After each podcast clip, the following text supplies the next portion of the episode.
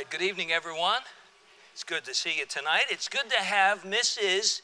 J.J. Simmons with us tonight, newlywed in the back.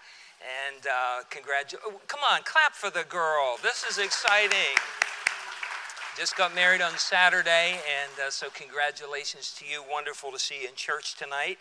Um, thank you for praying. Um, if you were here Sunday night, as I was walking up onto the platform, um, I glanced at my watch, it was 5.57, and uh, my pain level spiked from like a 5, and it shot up to between an 8 and a 9 in a heartbeat. Um, it almost took my breath away, and I backtracked and went and got, you know, a 1,000 milligrams of Tylenol, that type of thing, and it just got worse and worse. And so um, went home and uh, watched the rest of the service via live stream Sunday night. Uh, Monday morning, I woke up and the pain was uh, probably higher than it's been in months and months.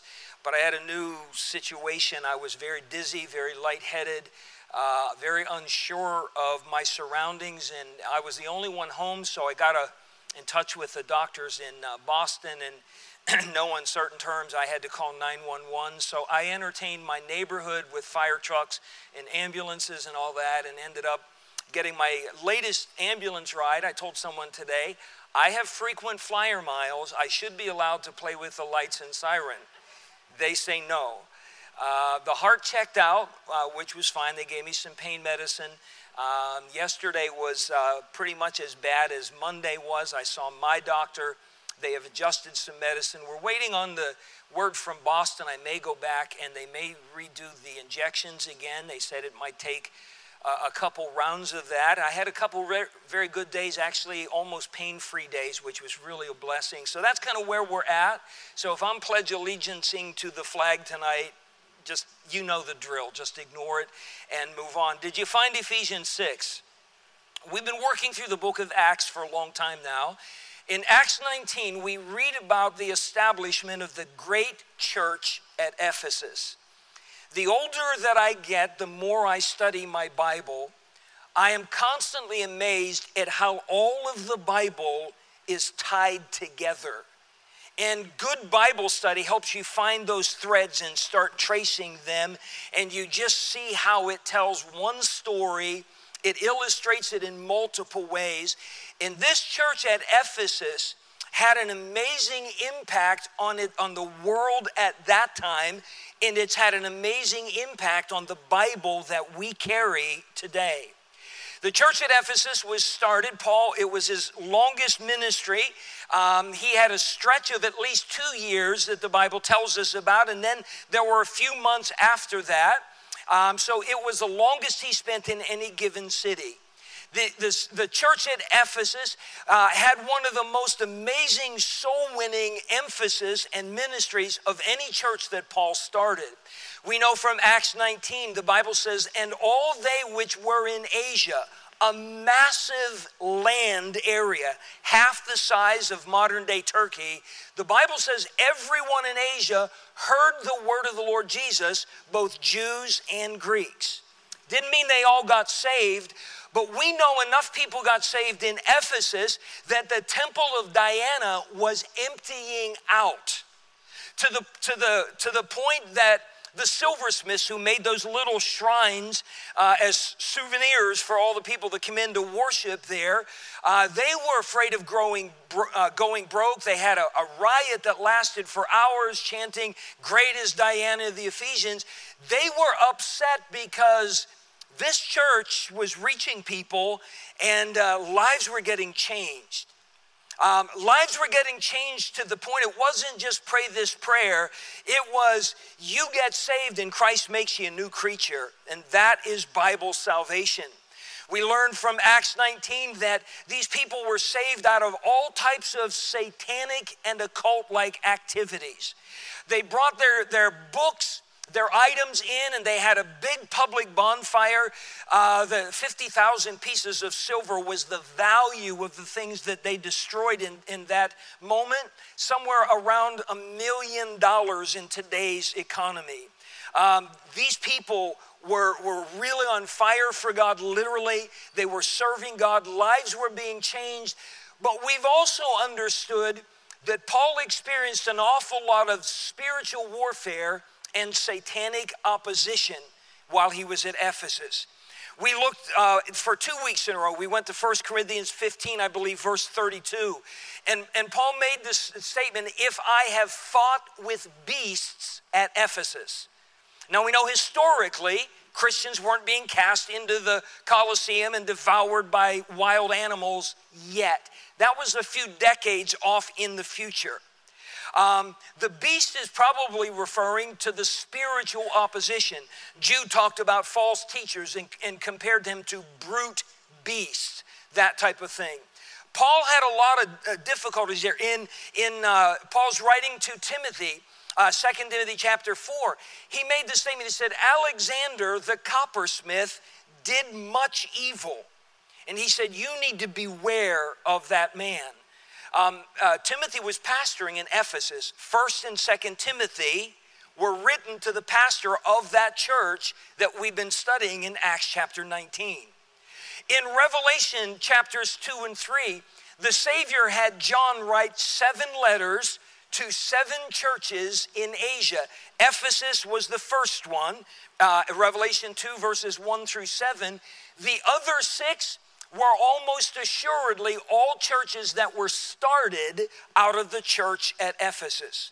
Again, the Bible is all tied together. This church at Ephesus had an, an amazing impact on the world, uh, amazing impact on the Bible, and the epistle to the Ephesians that we have our Bibles open to tonight was Paul writing back to the church at Ephesus.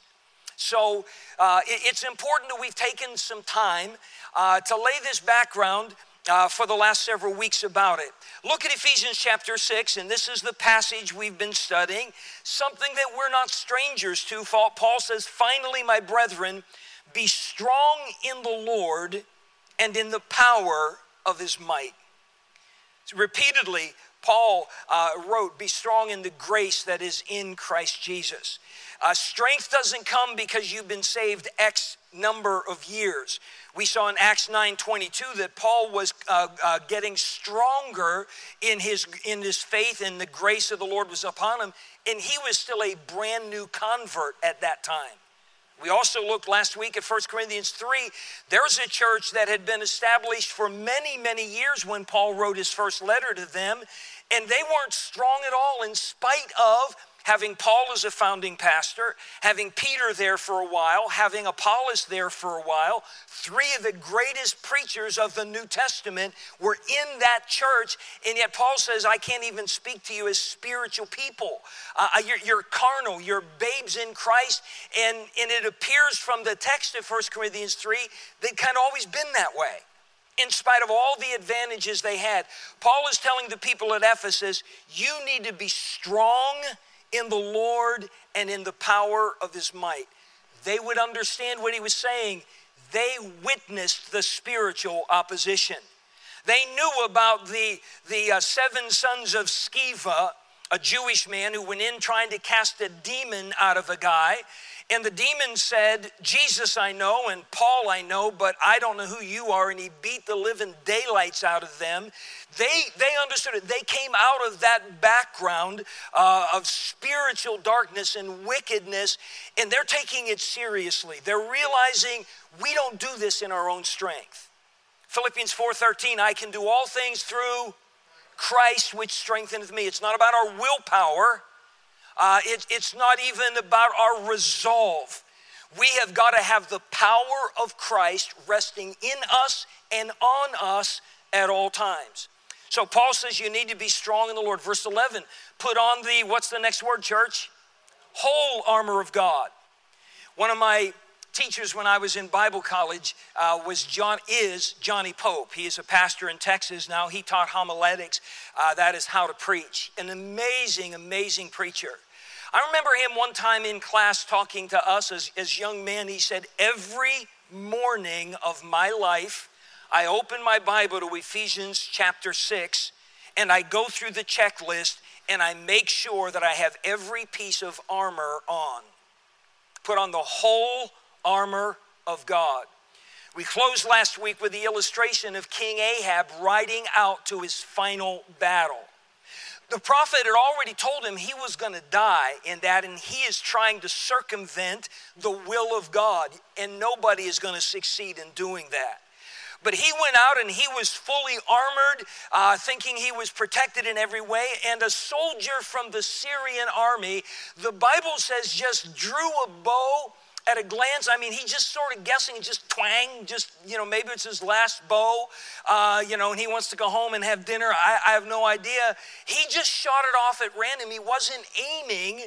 Um, and uh, Saul had one little gap in his armor, probably in this area here where the shoulder and the breastplate might meet. And that arrow sunk in there, and it was a fatal wound that took his life.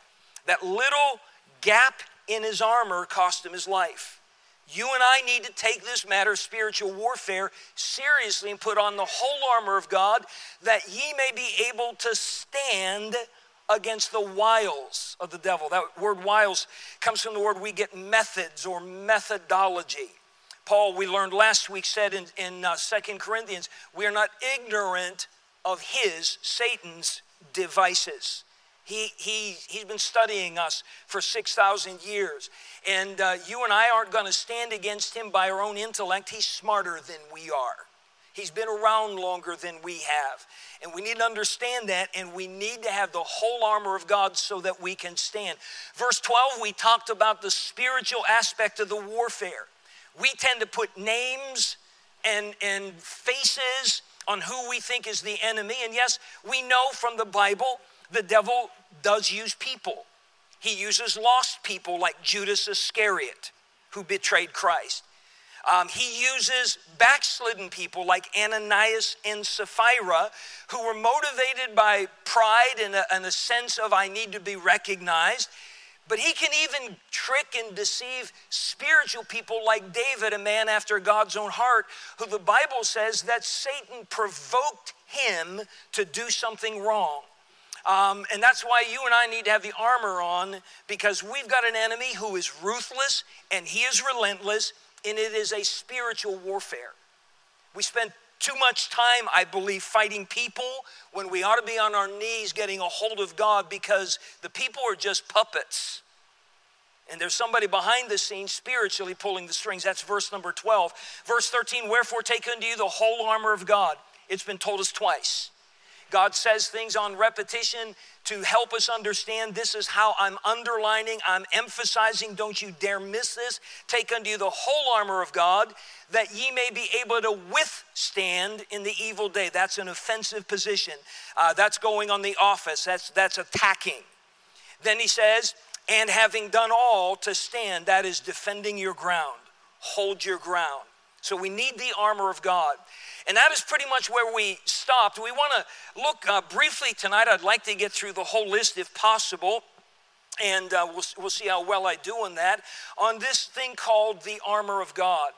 Uh, last week I brought in three volumes, about a thousand, uh, I'm sorry, yeah, about a thousand pages uh, of a commentary on Ephesians 6 through 18, written by a, a Puritan pastor named Philip Gurnall in 1655, a thousand pages just on this passage of Scripture. Um, it, it's phenomenal. Um, it, it's, not, it's not a quick, easy read. You don't speed read it.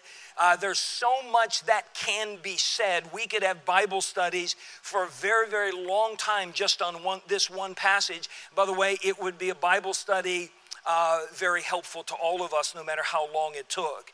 We're not going to try to do that, but I do want to alert us um, how, the God, how the Lord wants us uh, to be armed in this spiritual battle. Verse 14, where, uh, stand therefore, having your loins girded about with truth and having on the breastplate of righteousness, and your feet shod with the preparation of the gospel of peace.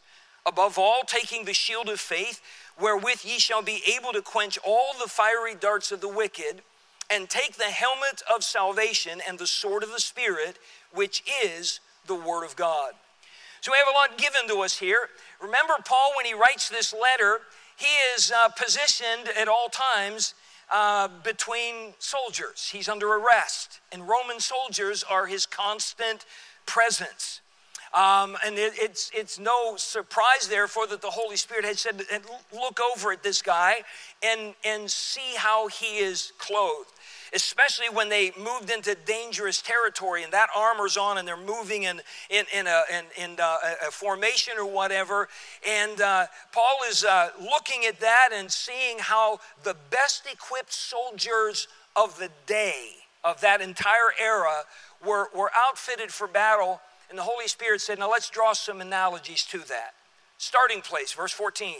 Stand therefore, having your loins girt about with truth now, I've always heard this, and I'll, I'll be honest, I have always said this, or often said this, that this was a strip of cloth that they used to sort of tie around and, and tie their garments together, sort of like I'm doing this. I'm not pledge allegiancing right now, I'm trying to illustrate, to keep their, their uh, clothing out of the way when they're running or they're fighting, uh, and, and, so on and so forth. Um, and and um, historically, uh, people did that in those days. They wore more long flowing type garments, that type of thing. And so oftentimes, uh, you know, a farmer would, would wear something like that, uh, you know, and so forth. But Roman soldiers didn't wear a strip of cloth tied around this part of their body to hold their clothes together.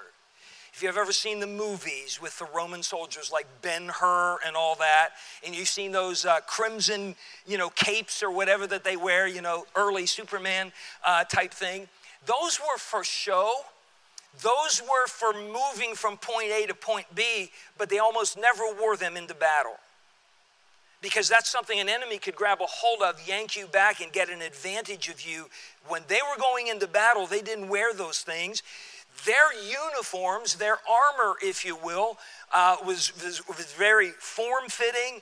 Uh, it, it, there wasn't a whole lot of things, you know, uh, you know, flapping around in the breeze and that type of stuff uh, to warrant needing something to tie it together so they don't trip.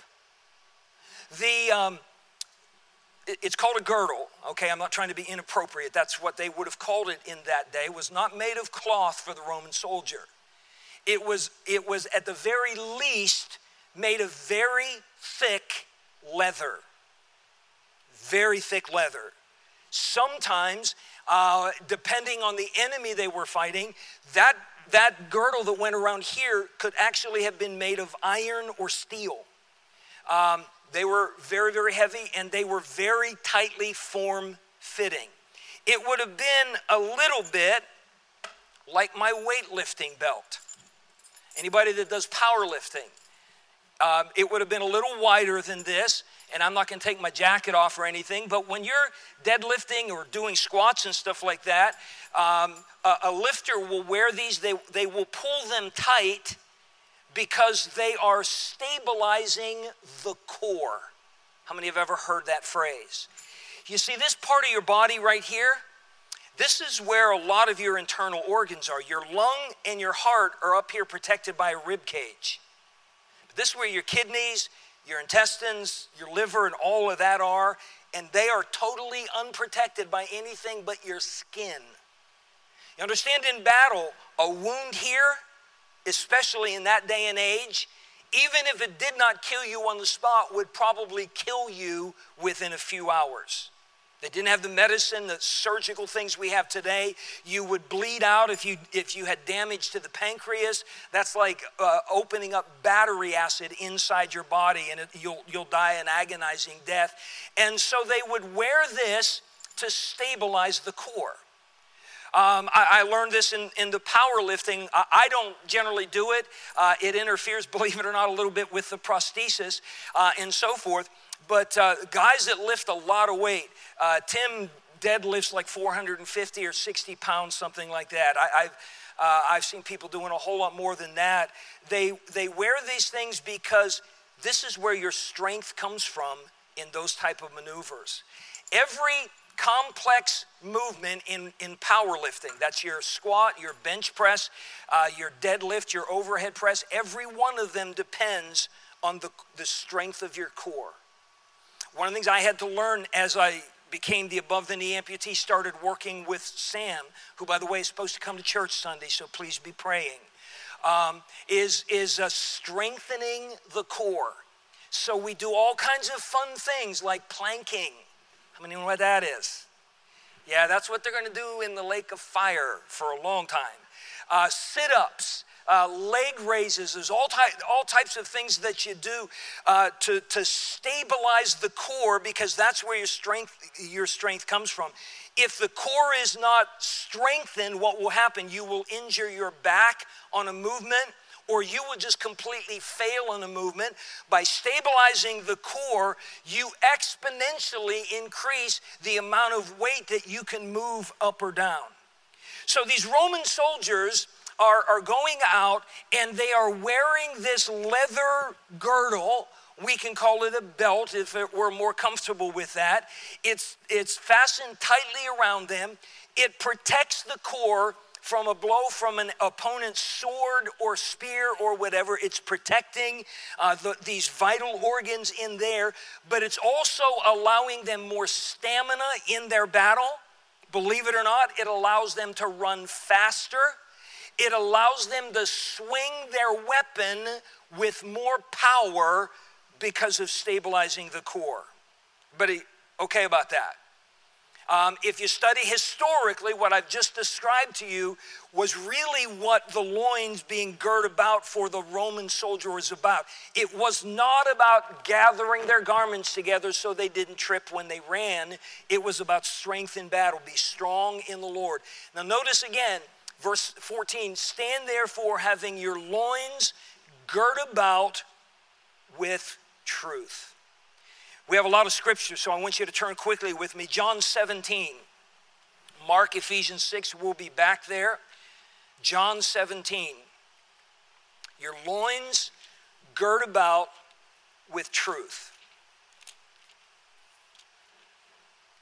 As Pontius Pilate was examining the Lord Jesus Christ, he had the Jewish leaders there. They were lying, they were paying people to lie. The Bible says they hired false witnesses to witness against him. And Pilate was smart enough to know that. He had dealt with these Jewish leaders his entire time in Palestine. They professed that they were the people of the one true God. They professed that their holy scriptures were the only true word of, words of God, and everything else was false, and everything else was anti God. They professed this, and yet everything about their lives denied everything that they professed. He knew that for envy, they had brought Jesus there. The Bible says that. He, he, he saw these witnesses that they're parading in, they've paid them off, and none of their false witnesses can, can agree and all of that. And he's questioning Jesus, and Jesus didn't have much to say because he wasn't trying to talk himself out of anything. He was on his way to the, to the cross, that's why he came. So he wasn't trying to get out of that at all. And um, uh, Pilate asked Jesus the question he said, What is truth? What is truth? We hear the phrase today, my truth. How many have heard that? Or your truth. Um, no, there's just truth, period. John 17, 17, very succinctly, this is the Lord Jesus speaking in a prayer to his heavenly Father for us his disciples then and his disciples now. Sanctify them through thy truth. Thy word is truth. This book right here is truth. I'm supposed to have my loins girt about with truth. The core of my being is to be stabilized by the truth of God's word. In my notes in, in my Bible, I wrote the, the two words truth absorbed. Truth absorbed. Have you ever talked to your children and you're talking, they're right in front of you, they do not have hearing problems, but you know full well that it's going in one ear, and if it's not getting lost in the great mysterious whatever's inside their head, it's coming right out the other. Um, and and yet they they can say they heard you, but that's they don't they didn't take anything to heart. How many know what I'm talking about? Okay, uh, we we've all been there, and if your your kids are real real little, get ready, it's coming your way too. Truth doesn't do us any good unless we get it down on the inside of us. Turn, if you would, a couple other scriptures with me. John chapter 8. John chapter 8. truth absorbed, the core of our being stabilized by the truth of God's word. John chapter 8 and verse number 31, this, uh, the Bible says, Then said Jesus to those Jews which believed on him, If ye continue in my word, then are ye my disciples indeed. A lot of people came to hear Jesus preach, and they heard what he had to say, but they didn't like it and they walked away. Read John chapter 6. starts out with the feeding of the 5,000. Tremendous miracle. The, do you know that the next day that whole multitude showed back up again? Um, and in the meantime, that night, the, the, disciples had taken ship and gone elsewhere, and Christ uh, met them, and there were some things happened on the on the sea with them. And these people, the next day, where is he? And they they figured out where he was, and they traveled around the Sea of Galilee to find out where he was. And he said, "You didn't come to me because you wanted to hear the word of God. He said, You came because you wanted bread." And he preached in the great sermon, I am the bread of life, and let it be known there's no salvation by anybody but me. And you've got to receive me. It, John 6 is a long chapter. By the end of John chapter 6, that whole multitude that the day before, man, we saw a miracle of God. That was the most amazing thing in the world. The Bible says they left him, and Jesus looked around, and he had 12 men standing around there, and he even said, And one of you is a devil. And he said, Are, are you going to leave me too? And they said, No, because you have the words of life. You see, it, it's one thing to hear the word of God, but you've got to absorb it. You've got to get it on the inside of you. Um, uh, he says in verse 32, and ye shall know the truth. That word know means to have intimate knowledge of, and the truth shall make you free. Turn to Psalm 1. Psalm 1. How many think I'm going to get through the whole armor of God tonight?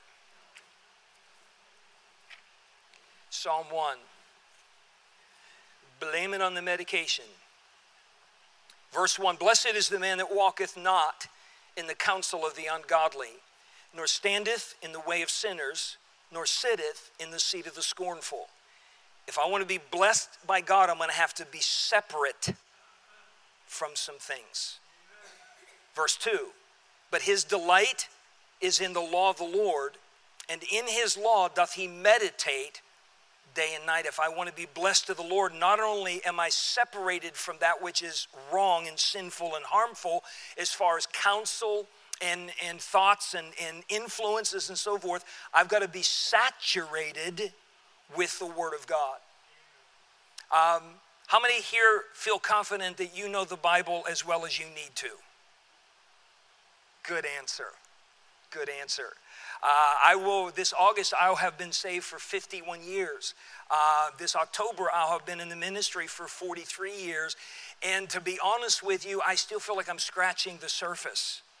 How many are doing the reading the Bible through that we handed out on January 1st? How many are still doing that? I'm, I'm really loving that and enjoying that. And uh, every day when I sit down, uh, I, I already know when I look at the list what chapters I'm about to read, I know what's about to happen. We just got done with the death, death of Absalom uh, within the last day or so, and, and, and so forth. Uh, we did John chapter 7, I think, this morning. Uh, and so forth, if I'm up to date uh, and all those things. But I always ask the Lord, show me something I haven't learned before. Help, help me not miss anything.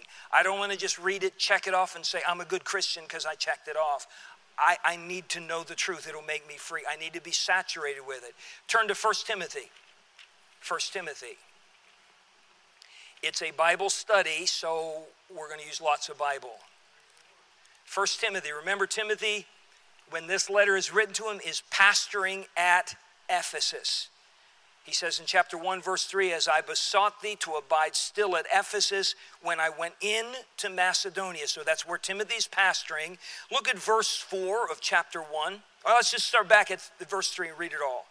As I besought thee to abide still at Ephesus when I went into Macedonia, that thou mightest charge some that they teach no other doctrine, neither give heed to fables and endless genealogies, which minister questions rather than godly edifying, which is in faith, so do.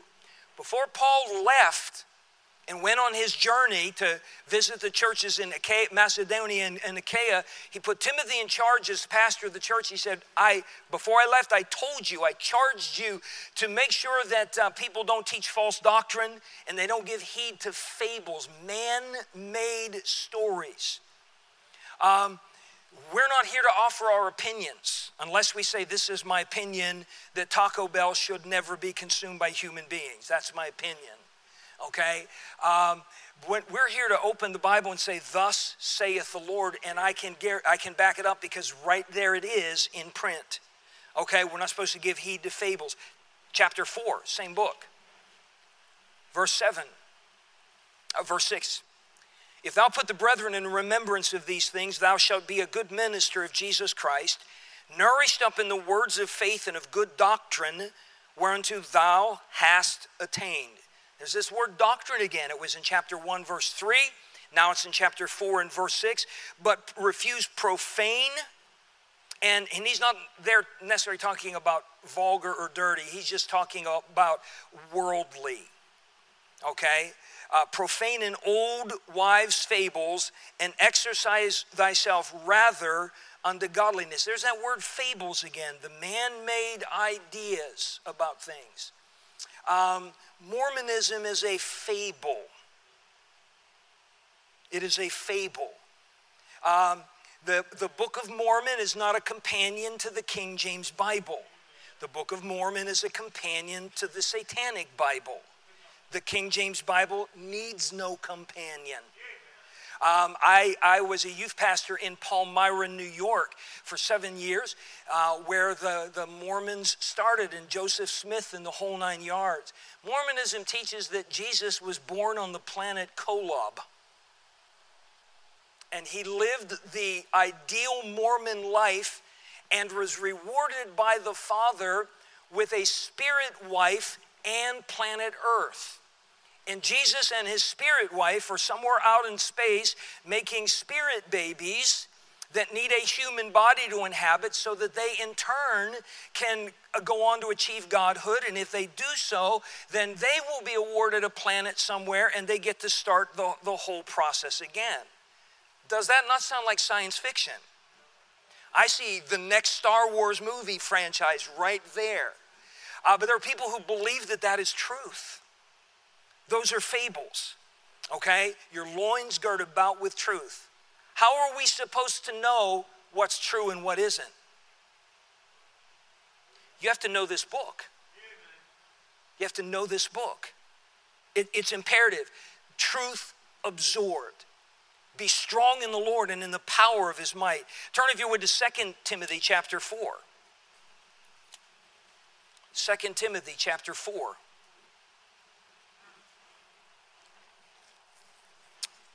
We're just going to start at verse 1. I charge thee, therefore, before God and the Lord Jesus Christ. Remember, he's writing to Timothy in Ephesus, the church we've been studying, who shall judge the quick and the dead at his appearing in his kingdom. Preach the word, sanctify them through thy truth. Thy word is truth. Be instant in season, out of season, reprove, rebuke, exhort with all long suffering and what? Doctrine, for the time will come when they will not endure sound doctrine. They'll want doctrine, just not sound doctrine. They're, they they want a church that pretty much says you get to live any way you want and God's okay with it. Um, and, and so forth. That's not sound doctrine. But after their own lust shall they heap to themselves teachers having itching ears, and they shall turn away their ears from the what? Truth and shall be turned unto what? Fables. Amazing how the word fables keeps showing up in Paul's letters to Timothy. Um, so I'm the very first thing I'm to stand and I'm have to I'm to have my core of my being stabilized with truth. This book is the key. This book is the key. Now I, I realize we've we've got jobs and we've got families and all those kind of things. But you, you and I need to become more proficient and spend a lot more time in this book than we've ever done before. do you realize the nonsense and the wickedness that is being promoted out in the world today?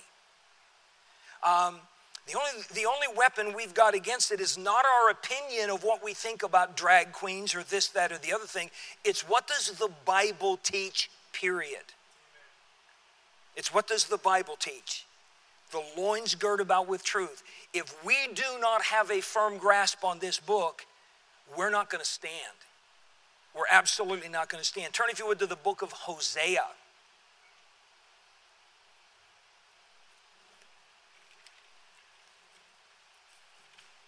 Yeah, I'm trying to find it too. Hosea chapter 4. Look at verse number 6. My people, that's God's people. This is the Lord speaking. My people are destroyed. Read the next four words for lack of knowledge.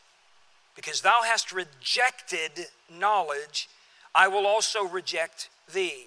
That thou shalt be no priest to me. Talking about an entire nation of people who are supposed to represent God to man.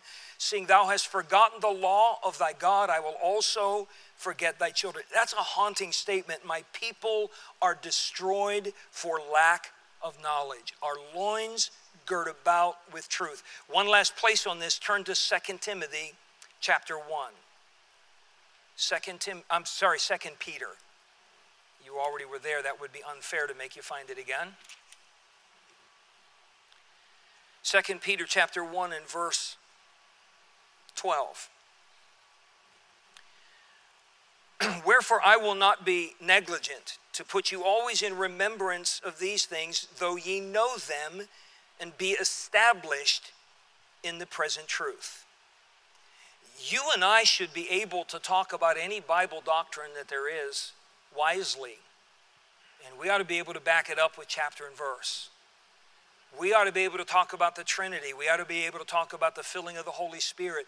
We ought to, we ought to be able to lead somebody to Christ. Uh, we, we ought to be able to talk about marriage. We ought to be able to talk about any subject the Bible deals with. Um, Paul or Peter's writing to these people, he said, Though you know them and be established in the present truth. What a great testimony to them. Yea, I think it meet, as long as I am in this tabernacle, meaning as long as I'm still alive, to stir you up by putting you in remembrance. Even though you're established in the present truth, I feel obligated and compelled to stir you up, not to think you know everything you need to know, that you, have got everything that you need to have. Um, your core needs to be established in truth. It has got to be. And just because you did sit-ups uh, last week and did you know 200 sit-ups a day every day last week doesn't mean well I don't have to do sit-ups anymore. Because here's what I learned: flab grows faster than muscle.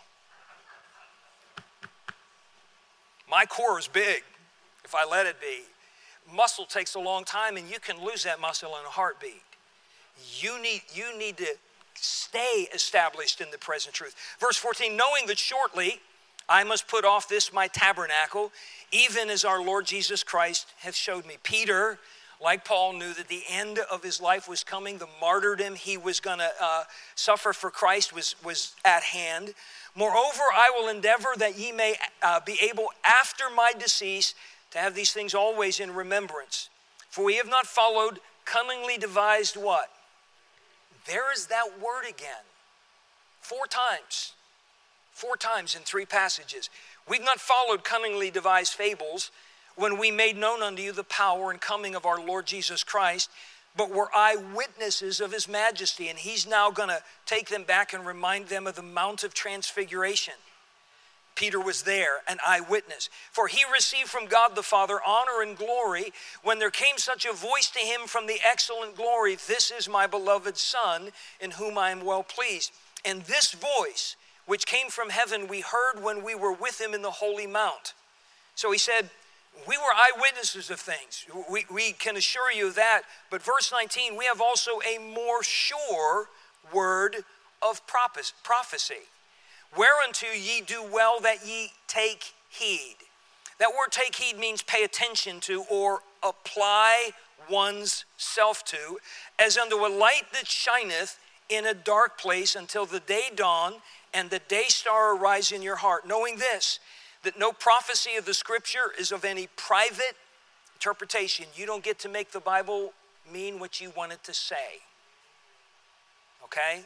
You just don't get to do that. For the prophecy came not in old time by the will of man, but holy men of God spake as they were moved by the Holy Ghost. So Peter again is admonishing his readers, and they were people well grounded in truth. You are established in the present truth. He says, But I need to stir you up again. And he said, And after I'm gone, I need you to stay in remembrance of these things. That's why we God's given us a Bible. He's preserved his word for us so that we have it. Uh, we, we, are, we are possibly the most blessed generation that's ever lived just by the access we have to the Word of God in, in every form that there is. And I'm not talking about translations, I'm talking about you can get it on your phone. Sometimes I'm driving down the road and I, my, my phone will read my Bible to me. I found out this is not a good way to read your Bible as you're driving down the highway, not, not terribly safe. Uh, we, have got it on all of our devices. We've got access to it 24 7 uh, and so forth.